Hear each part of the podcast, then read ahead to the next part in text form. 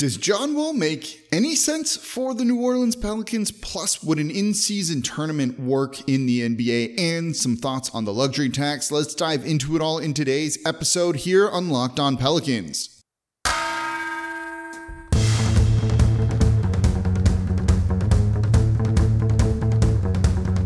You are Locked On Pelicans, your daily New Orleans Pelicans podcast, part of the Locked On Podcast Network, your team every day.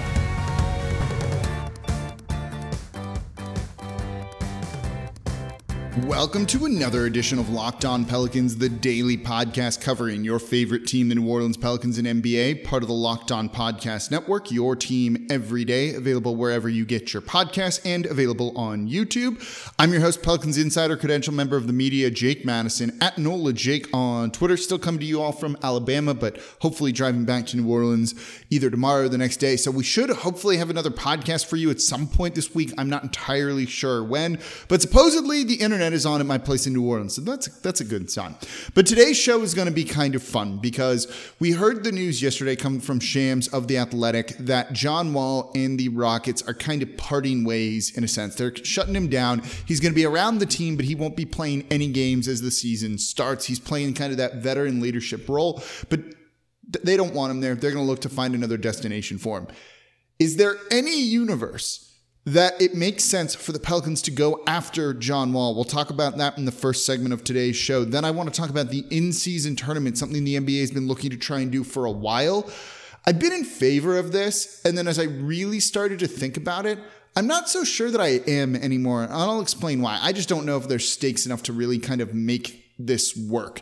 And then finally, we're going to wrap up talking about the luxury tax and the Denver Nuggets too, because I think what they're doing is a little bit significant in a milestone in a way. And I'll explain what I mean about that in the third segment of today's show. Before we get into the John Wall stuff though, don't forget about the Locked On N B A podcast, the daily podcast covering everything you want to know about the association. And on Wednesdays, I co-host the Wednesday edition. So I'm on there every single week. It's small market versus big market, as I, the host of Locked On Pelicans, co-host with John Krause of Locked On Celtics for a look at the N B A week from all angles. So follow the Locked On N B A podcast on YouTube or wherever you get your podcast from. So the news yesterday was, the big news was John Wall parting ways with the Houston Rockets. He's going to kind of be around the team, but he's not going to play games as they work on finding him another destination. The interesting thing about that, I thought, was he'll still be around the team, you know, kind of practice and work out a little bit, but not playing games. They don't think this is going to get done before the start of the regular season, and it's not hard to kind of see why. This is a guy who's age thirty-one, who just hasn't been fully healthy the past like four years. He missed all of the twenty nineteen twenty twenty season, and he's owed a lot of money. He's owed ninety-two million dollars over the next two seasons. He's owed forty-four million dollars next year. He's owed forty-seven million dollars the season after that, um, which is a player option, which you would assume he's going to opt into the forty-seven million dollars part of his contract. This is a guy, again, who hasn't been healthy but and isn't kind of the same player that he once was. He still has some of the explosiveness and some of the scoring knack, but not the same kind of transcendent guy that made him an all-star for five straight years. But he's still a productive player. Look, in forty games last year, he averaged twenty point six points per game, almost seven assists per, six point nine, and did some overall good things. Still got to the free throw line over five times per game, made him at a seventy-five percent clip. That's all pretty good, right? Not the most efficient shooting season, shot forty point four percent, pretty bad from the field. So twenty point six points on eighteen point two shots per game. Not great with a high usage rate, but still somewhat productive. And look, he's an above average defender. And so as I saw this, I immediately at first thought, you know, I wouldn't hate him, wouldn't hate him as a buy low candidate for New Orleans, right? Because in theory, Houston should be given whatever team trades for John Wall, something to take him on. They traded uh, uh, the they got a first round pick from the Wizards in that Russell Westbrook deal to take on the John Wall contract, essentially, right? This wasn't a guy that's in very high demand, and that contract uh, contract is a bit of an albatross around a team's neck. So you're paying a lot of money for a guy that's just not living up to that. Useful player, over twenty point per game scorer, but not worth forty-four, forty-seven million dollars over the next two years. So if that's the case, maybe the team should try and buy low on him. right? He's still more of a pure point than anyone else on the team here in New Orleans right now, certainly more so than Nikhil Alexander-Walker. He's much better than Tomas Satoransky. That's just kind of a blah player to me. You know, Kyra Lewis Junior is very unproven, and I don't know if he's ready for a starting role just yet. So maybe roll the dice on a buy low situation for John Wall.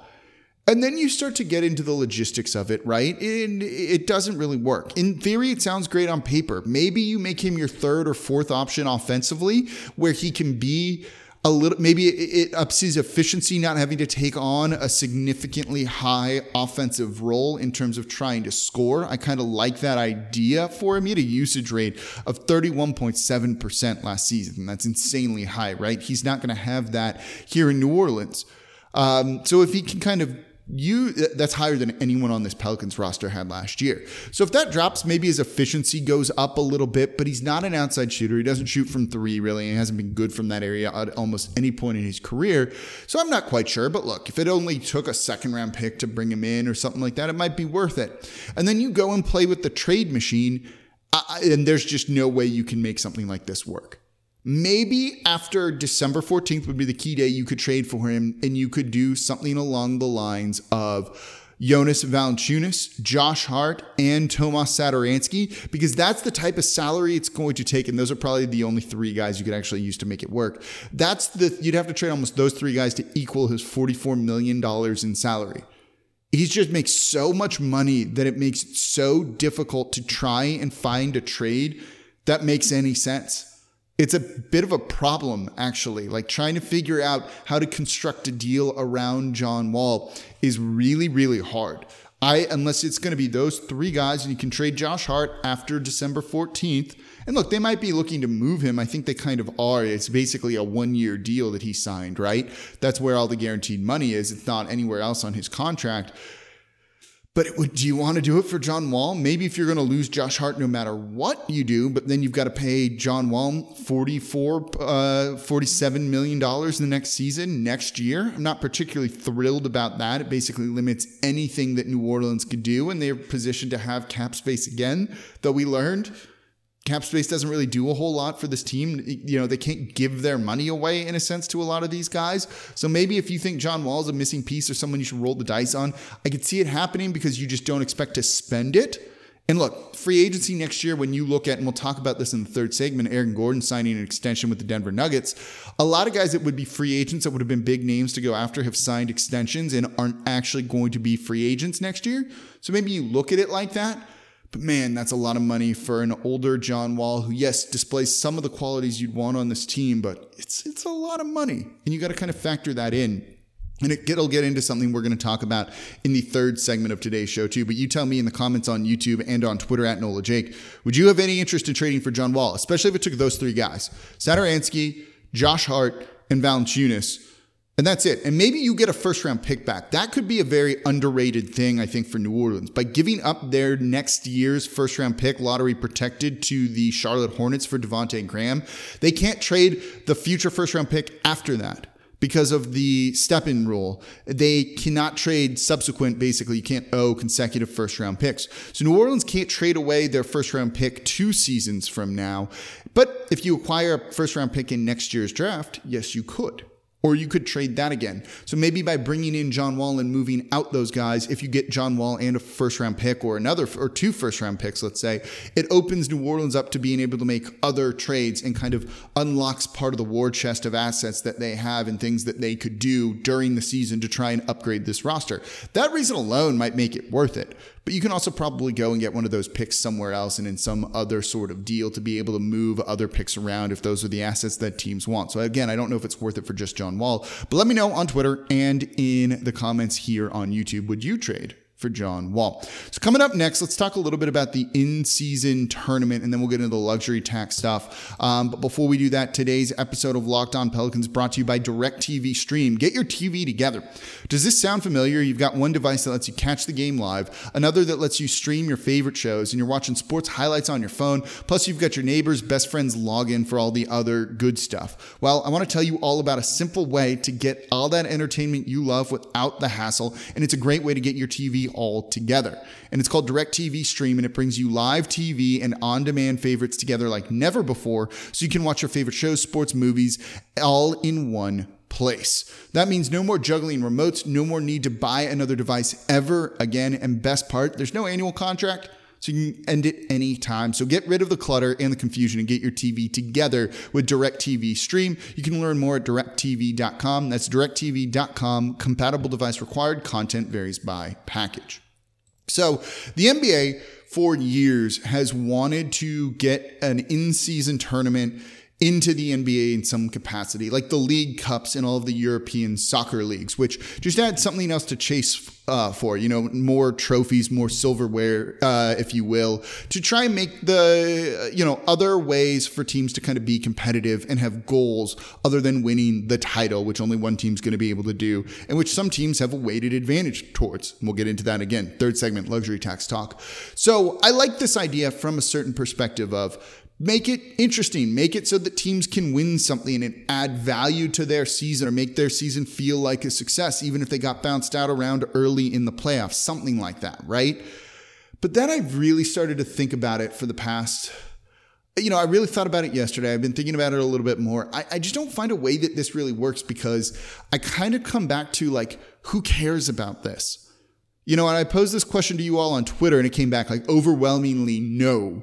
That if the Pelicans won whatever the in-season tournament was, but didn't make the playoffs, would that be considered a success? And it's like the answer is very clearly no. Zion's not playing on this team to win the in-season tournament. He's here to try and go deep in the playoffs. You know, and if other teams aren't taking the in-season tournament very seriously, does it lose some value? Does it lose some importance? Yeah, probably. And no one's legacy is going to be measured on how many in-season tournaments you won. It's still going to be about the rings, right? We live in a rings culture. It's about championships. And that's what players want. And that's what Zion Williamson, more importantly, would want. So yes, it's cool that the Pelicans, you know, are the summer league champs or what have you. But ultimately, doesn't matter. No, we get to have a joke on Twitter for a couple of days about it. Then we forget about it and no one really cares anymore. And ultimately, it doesn't have any importance or any weight. And I keep coming back to feeling that way about the in-season tournament. Yes, you can offer these guys a million dollars each if they win it. But one, that money's taxed.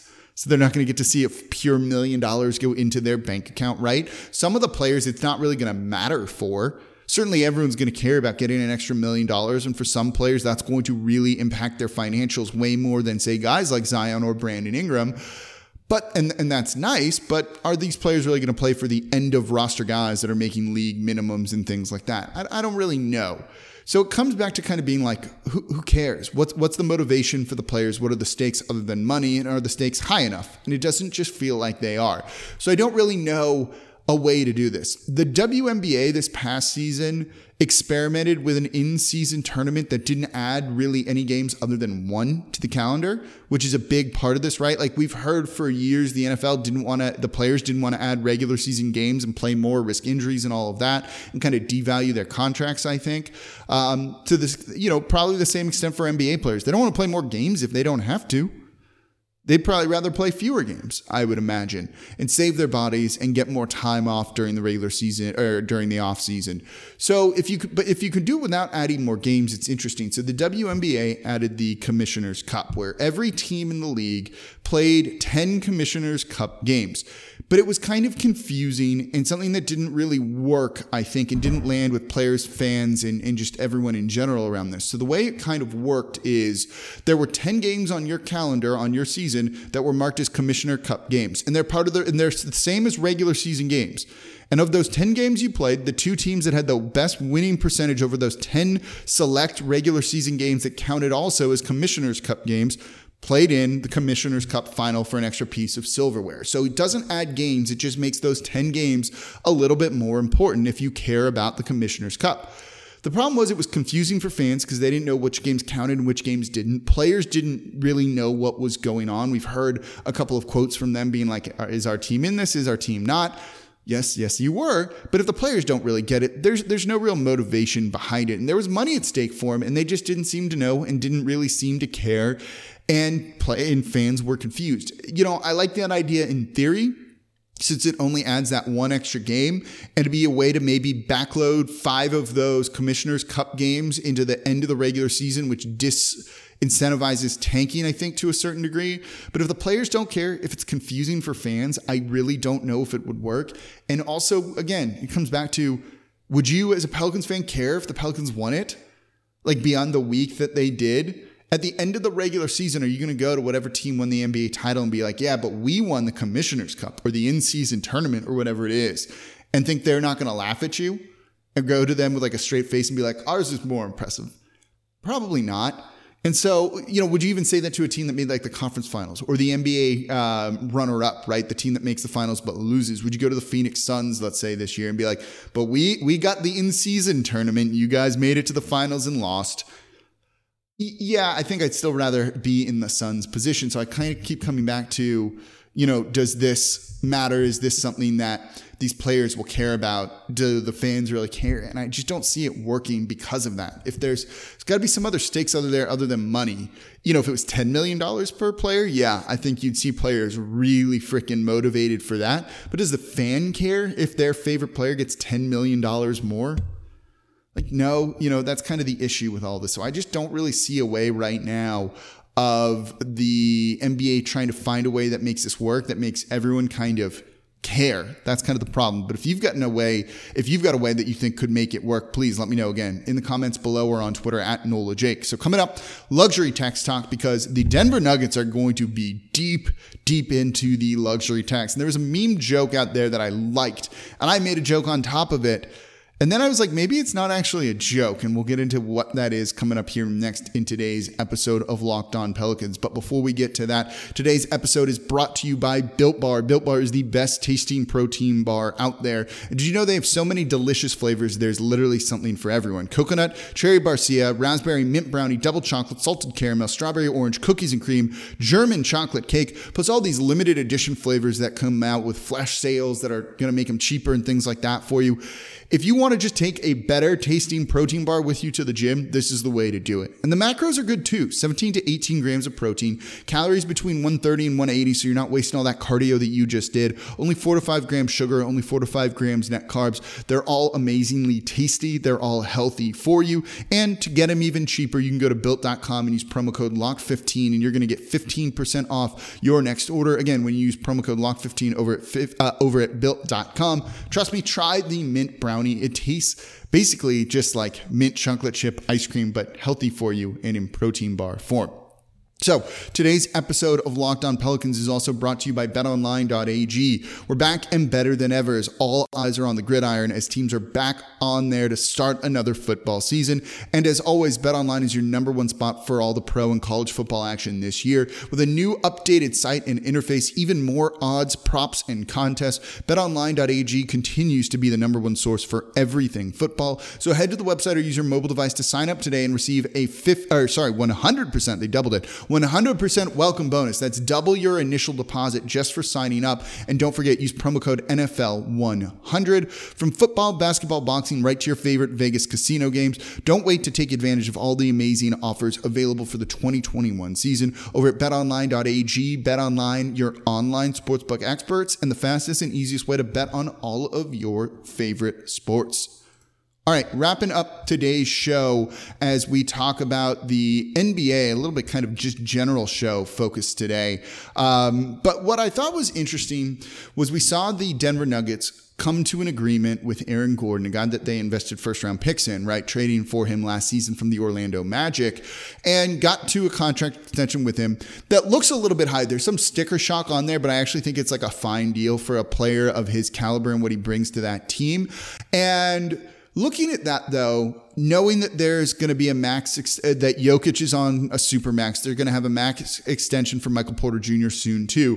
This is a team, and also you've got Jamal Murray there, right? This is a team that's paying the luxury tax. They're a mid-market team. They're not a small market, but they're not one of those glamour markets either that just got everything baked in. As this team is good, people show up to their arena. When they're bad, they're in the bottom third, bottom five when it comes to attendance. You know, they've had some issues getting them on T V and having prolonged blackouts out there. They're a pure mid-market team you know, a little bit maybe ahead of the Pelicans in terms of market size and all of that. But they're going all in right now. You don't make this kind of deal and make this type of transaction, signing him to a big extension like that, without knowing that you're going to pay the luxury tax and that your owner is committed to doing it. So someone, I forget who it was, and it's okay, it's on my Twitter, made a joke of they, they have the banners in the Nuggets arena, and they kind of, they photoshopped one that says twenty twenty-two, twenty twenty-three paid the luxury tax for when Michael Porter Junior's extension is going to inevitably kick in. I, I kind of love this because it's funny, because you're hanging a banner just for paying a luxury tax. And then you think about it for a little bit. Is it wrong to kind of mark this as an accomplishment that a mid-market, small market team like that pays the luxury tax? It seems like a really big deal in a way to me.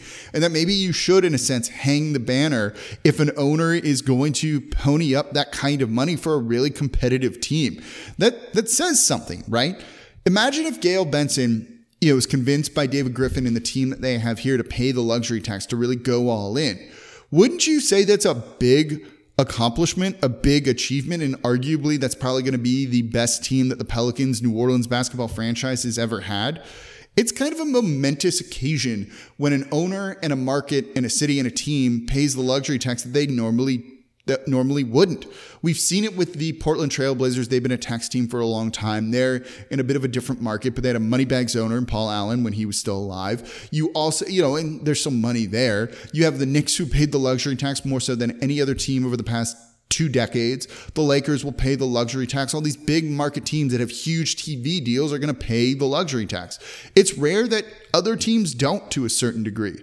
So the fact that Denver is, hell yeah, hang a banner up. If you're a fan of that team, you're you're freaking pumped.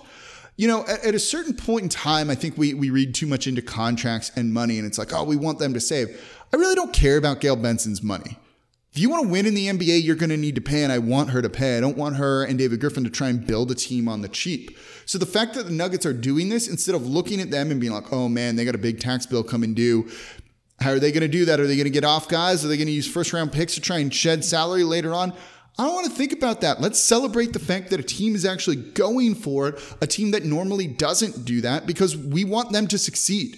You want the Denver Nuggets to win the N B A title next year, because that's going to send a message to Gail Benson and to this Pelicans organization. You got to pay, and you should pay, because you have a chance when your window is really wide open. And look, the Denver Nuggets window is wide open right now for the next two or three years.